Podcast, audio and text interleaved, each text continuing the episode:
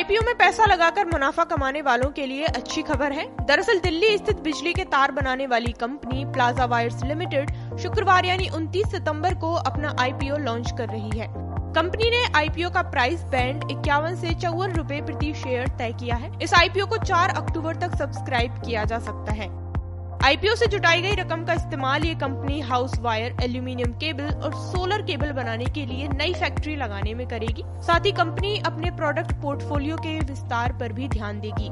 बता दें कि Plaza wires company action wires, Plaza cables और पीसीजी ब्रांड के तहत वायर, एलटी एल्यूमिनियम केबल और एफएमईजी प्रोडक्ट्स बनाती और बेचती है।